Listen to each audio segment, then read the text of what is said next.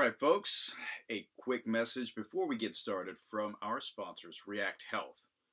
React Health, formerly 3B Medical, a leading provider of sleep, sleep diagnostic, and respiratory products. Now back to the show. All right, gents. Hello. For the pre-show calibrations, what do we got on the dock today? No, we've got a uh, Kathryn Hansen joining us. Uh, she is an icon, a trailblazer in sleep technology and sleep medicine.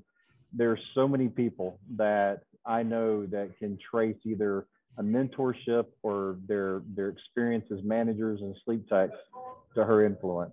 She is just a tremendous professional. Uh, she doesn't quit. Uh, you we're going to learn a lot about her. I hope as we go into this call today, but I think we could have multiple podcasts with her because there's just so much depth to her. I'm excited to hear what she has to share. You know, before we actually hit record, you were saying that because our normally our shows are around 20 minutes, um, that we could just fill up 20 minutes just talking about the beginning of her career, huh? Yeah, absolutely. I mean, we're going to hear, you know, I, I think a little bit about that, but if you get her cornered and you start talking about her her career, it's it is absolutely amazing. The things that she's lived through are extraordinary. I think at some point we'll have to have her back and just talk about that journey because I think it's instructive at every level of, of how you just simply never quit and keep your eye on the future. Robert. Yep. What are you thinking? Hey, I, you know, I, I think the, the, the interesting thing is that a lot of the, the, the articles and publications that you you know have read you know in sort of your um, you just your own learning experience about sleep medicine involves you know things that Kathryn has has published and and and brought to sleep medicine. So you know this is this is going to be interesting because you know this is someone who you know laid the foundation for you know a lot of the things that that we know about sleep medicine today. So it's it's pretty exciting and um, you know I'm uh, I know that she said that you know 20 minute podcast was not as exciting as jumping out of an airplane, but we'll we'll see. All right, we'll take a look then. All right, guys, um, uh, we're done with the cows. Let's get ready for the show. Okay, just a few seconds for a word from our friends and sponsors, React Health, formerly 3B Medical, a leading provider of sleep, sleep diagnostic, and respiratory products. Their Luna G3 family of PAP devices are FDA approved and offer cellular modem standard in CPAP, AutoPAP, bilevel, and bilevel ST modes to treat all kinds and a full range of sleep disordered breathing. The magnet free line of PAP devices or PAP masks include Siesta Full Face, Siesta Nasal, and the Rio 2 Nasal Pillows Mask, all of which have less than 1% refit rate. And uh, for more information, go to reacthealth.com or contact your local React sales representative. Now back to the show.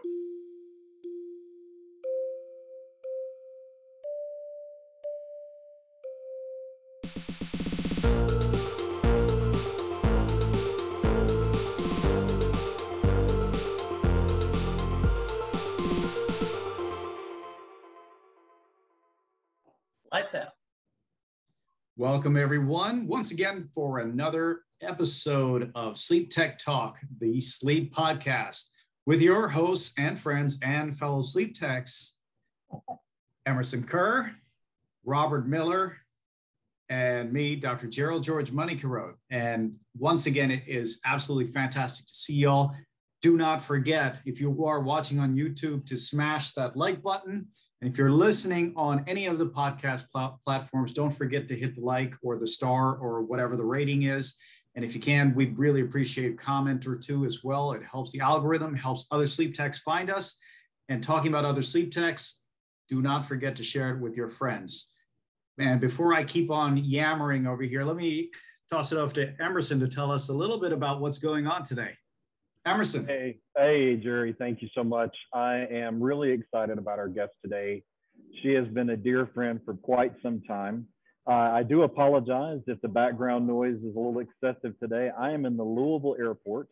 I'm headed over to the Kentucky Sleep Society meeting, which Kathryn uh, basically took care of for quite some time and has released it to our good friend Jeremy, who is gonna is taking the helm um, of of the Kentucky Sleep Society. So looking forward to a great meeting this weekend here in Louisville. But uh, you know, Kathryn, if I was going to begin to talk about her history, we could take the entire 20 minutes talking about her journey in sleep. She is a pioneer. She has mentored a lot of men and women in sleep medicine, sleep technology. And we are extremely fortunate to, to have her here today. Um, she is also the executive director of the Behavioral Sleep Medicine Society. She works in dental sleep medicine as well, supporting um, one of those societies. I'll let her expound on that for us. But um, today, Kathryn, we're so happy to have you with us. Uh, I, one of the things we love to ask everyone is how they got into sleep. And part of it is instructive because we want people to learn that it's a journey. Um, but tell us, just in a few minutes, how amazing field. Oh, it's been a fascinating journey. Thank you all for the opportunity to share. As a little girl, I was also often fascinated with the brain, and I would sit and ponder what what does the brain do? And I happened to notice that those individuals who were grumpy didn't seem to fare well, and they didn't seem to be healthy. So at an early age, I thought there has to be a relationship between the brain and dysfunction. And I had a religion teacher who taught me the word disease is actually without ease. And that just that resonated with me. So when I was graduated from high school and I didn't really have any money to go to college, I thought I've got to find a place where I can learn and earn. And so those were the days before computers. You didn't have uh, internet. And so I took myself to Mayo Clinic in Rochester, Minnesota. And I, I met a, a kind gentleman and I just shared with him, this is what I want to do and I want to make it my career. And he looked at me, says, I've got just the program for you, learn and earn.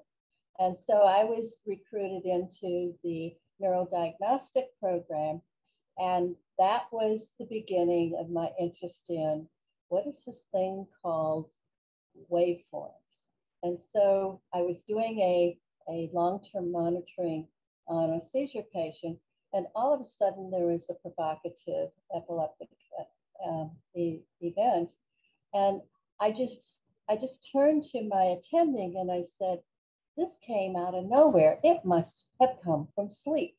Little did I know that that was really that the next transition then. It was almost like I was, I was the universe was talking to me.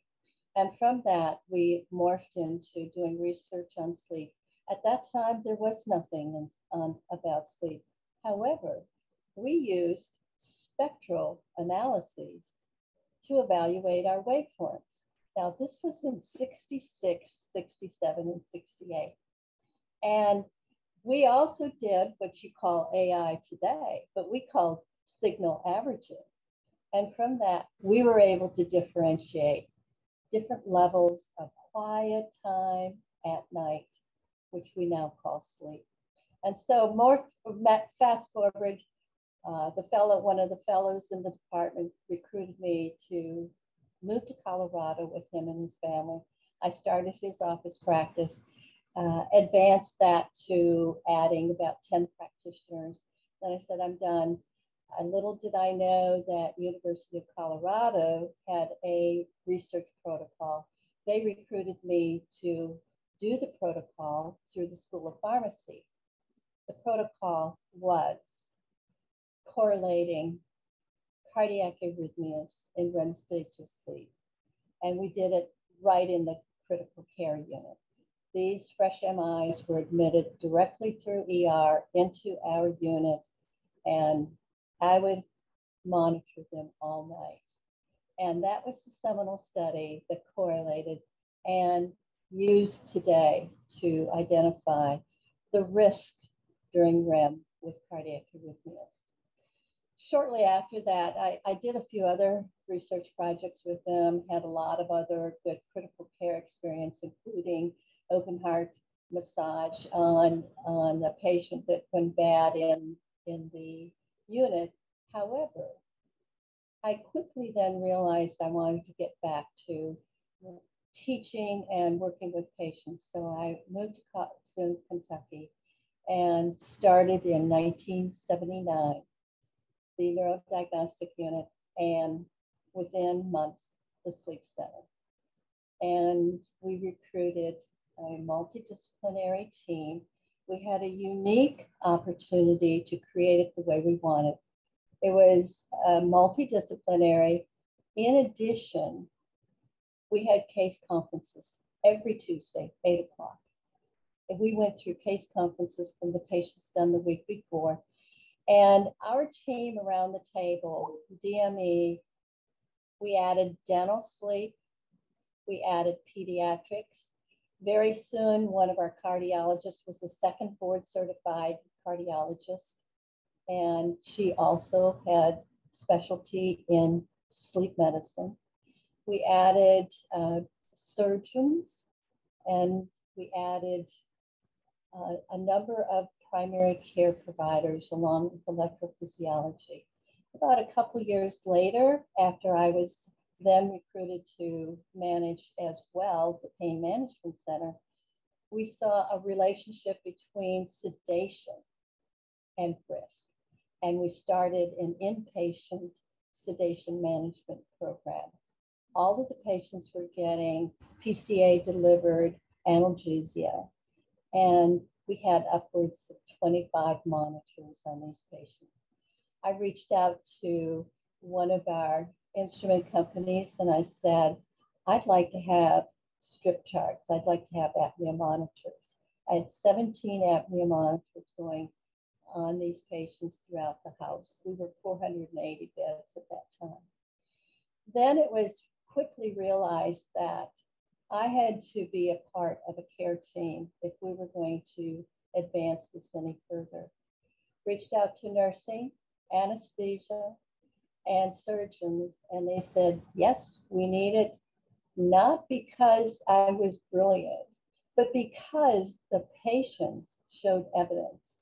Then we built our first uh, preoperative screening program included surgeons, but I also included pharmacy and the nursing director and risk manager. And that was the beginning of where I was able to capture a number of dollars. And when I departed after 31 years with them, we had capnography bedside in every nursing bed. And that was really because we, the rapid response team showed us that we had a huge risk and there was a solution for it. So that was when I said, I think I've had enough of this. And I went out on my own as a consultant and quickly found that I was busy and something called retirement was elusive. so I I've had clients that I work with to create and develop sleep monitoring programs. I really felt like I would surround myself with thought leaders the whole time. And then I saw there were some gaps in education. And that's when I became interested in pushing education for sleep medicine. But I also saw the behavioral side, and I wanted to integrate the behavioral sleep medicine saw the dental side because of our dentist association integrated that. And I do uh, feel that the CCSH, because we had navigators in the hospital in this in the 80s, I felt like it was time to push that education. So here I am today with a passion for I love to teach, I love to find the gaps in, in a process, and I like to work. And, and let me ask you this, Kathryn. That's you know a couple of things you touched on that I definitely want us to expand on today is you are a pioneer in collaborative care, and you know now today that's that's that's a buzzword. but you you were you and the the folks in Lexington really kind of pioneered that concept. And I know I want us to talk about the behavioral and dental side, but before we do, can you give us a sense of what collaborative care means to you and what it could mean for our peers in sleep technology? Well, first of all, there has to be a person who wants to bring the group together, and it has to be a thought leader that includes others. In other words, surround yourself with people who are smarter than you because they really do bring to the table the gift of, of opportunity. It also includes anyone who touches that patient, any key stakeholder. So collaborative care is not just the attending, it's not just us. It's also the nursing staff if you're in the hospital. And it's the social workers, it's the pharmacist, it's the rapid response team leader, it's the risk manager, it's the director of nursing. Anesthesia must be a part of it. It's all of them because they do address it. I even had an association on an outpatient basis with the navigators, and we did a fair amount of pain management with oncology pain. Those navigators who went into the home were part of the team. So the case conference includes anyone who could impact that care. And psychology was at the table. We've had psychology, we had psychologists on staff from the middle 90s. And they really did help with uh, compliance with therapy. So it's anyone, but the center has to be somebody who can see the vision. And they have to be the one who pulls the team together and keeps it going. Collaborative care is much more extensive than what we think of today. It is a widespread continuum, including the patient and a patient's family member. We had patients as part of that. Kathryn, what would you consider as the components of collaborative care? you know what pieces you said like the uh, behavioral psychologist would be one but what would be the other pieces well you do need the patient you need a patient family member you need a, a, an attending if any definitely if they're on respiratory or cpap devices you need dme uh, you also need the the um, the there the family member needs to see who is a key stakeholder in helping them to be successful. One of the things we quickly learned is you can give you can give and have a discussion with the patient that's sleepy, but they don't retain it. That's why you need a significant other there to help with hearing what needs to be done. The other important part is we included our social workers because so many of times there were access issues and that was essential. We come from a less than affluent um, referral base, and many people had to travel. So that was when social worker and those outreach coordinators with the rural health clinics were really essential because much of the care was followed up in rural health clinics.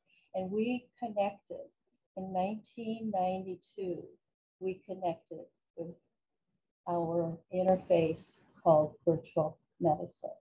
And it's what you call telehealth today. So we did a lot of our work through the telehealth system at that time. And so those are the main uh, key factors in the key stakeholders.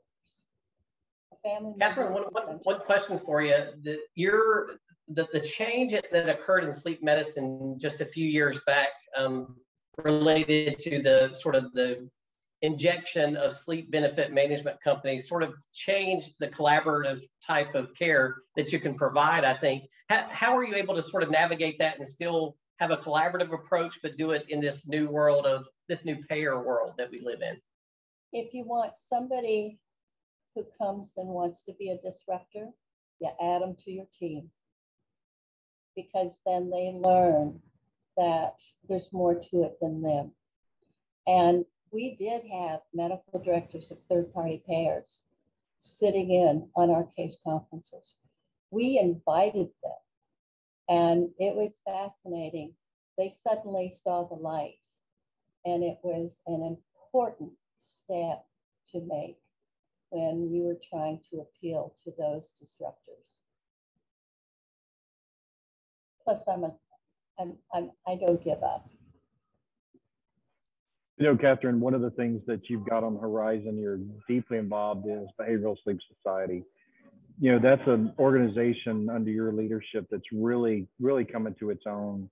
Really, a significant meeting coming up next month in Washington. Tell us a little bit about that, you know, in our last few minutes, the society, the meeting, the things that you have planned. There's a there's a lot moving, a lot of spinning plates there. There is, and it's a lot of fun. The uh, Society of Sleep Medicine focuses on behavior and behavior component of successful therapy. We bridge the medical with the mental health. And so we're looking at it not from a pharmaceutical perspective, although it's not exclusively without, but we're looking at what are the therapies that can really alter the behavior to successfully manage sleep dysfunction. But we've also learned that a key component of that is access. We have a challenge with access to credential providers. This is why we stepped out and created and are in the process of creating a credential for sleep coaching. This is meant to collaborate and augment the role of the CCSH. We cannot do it without. And as a result, uh, there was no advanced conference. So last year I decided there's a gap here. I'm going to settle it. And I launched, got my friends together, and we had our first uh, advanced CCSH conference last year. This year in November in DC, we're having our second. The advanced CCSH conference focuses on case conceptualization. In other words, let's take scenarios and let's define what are some of the therapeutic options. When do we call in our, our physicians, the attendings? When do we call in psychology or maybe behavioral sleep medicine? It's not one or the other, it's all of us. And so this conference is meant to collaborate and to bring together the different fields of discipline and disciplines. So we invite you to join us. It's going to be exciting and it's going to be challenging. But this is really how you function as a sleep coach, as a navigator in the different disciplines, in the hospital, in the outpatient center, maybe in industry. And it is essential that we fill that gap. And I'm there to do it. Well, Kathryn, that was fascinating, and um, I think we barely scratched the surface of what you what you brought to the the table and to the sleep table, for that matter. But we are out of time, and we thank you so much for joining us. Is there some place that people can connect with you, uh, whether on LinkedIn or some other platform, if they have any questions? Yeah, yeah I am on LinkedIn under the uh, Society of Behavioral Sleep Medicine. The board is behavioral medicine. That's another thing I do. And I'm also, um, I have an email that I'm very happy to uh, respond to. I'm at catherinehk at msn.com. And I, you can always search me on Google because I do come up in a few places. All right. Well, thank you so much. Kathryn. Appreciate it. And we thank you all our listeners out there and viewers for joining us and uh, being with us during this time. And be sure to check out Kathryn on Google. She will pop up a few places over there. And uh, we hope to see you all pop up next episode that's coming up soon. And until next time, we, th- uh, we thank you and say, lights on. Thank you. All right, folks, before we move on to the next segment, very quick message from our friends and sponsors, 3B, or rather, React Health. They were formerly 3B Medical. For more information, be sure to go to reacthealth.com or contact your local sales representative. Now back to the show. All right, guys, uh, post show calibrations. What do you guys think? Wow. Crazy, huh? Wow. Absolutely. Everything I expected. You know, like we talked about in in the pre-show, it it there's so much we could learn from her. We need to have her back for very specific subjects because when you begin just hearing her career, oh my God, yes, in the beginning of what she did at Mayo Clinic to where she ended up there in Lexington, um, what a journey. And then what she's doing now, the behavioral sleep and the different societies she's involved in. And it's, it's such an amazing journey. It's such a lesson to all of us to keep our hand to the plow and an eye on the horizon. She is definitely an example of that for all of us. So one of the things uh, you said, have her on for multiple topics. One of the topics that we did not record, but uh, for those of you, just let you know, we talked a little bit about bourbon, and I love whiskey, so I would love to have that as one of the topics. Yeah. Maybe we might do that. Absolutely. hey, Robert, what do you what are you thinking, sir? You know, uh, this is this is one time, and this is no, no, not disrespectful to any guest that we've had on, but we we were um, today on the podcast, and uh, you know, just someone who so passionate, so articulate about, um, and, and, really, uh, you know, I, am Mr. Inpatient Sleep Program, and, and, talk about it all the time. And she had an inpatient program before I was born. so you know, right. just unbelievable, unbelievable. And, uh, you know, I'm excited. The, the one thing that she said I thought that was kind of interesting too is that if you Google her name, that usually something will pop up. I, I, am fearful of what might pop up if you Google any one of our three names. It might be some police report.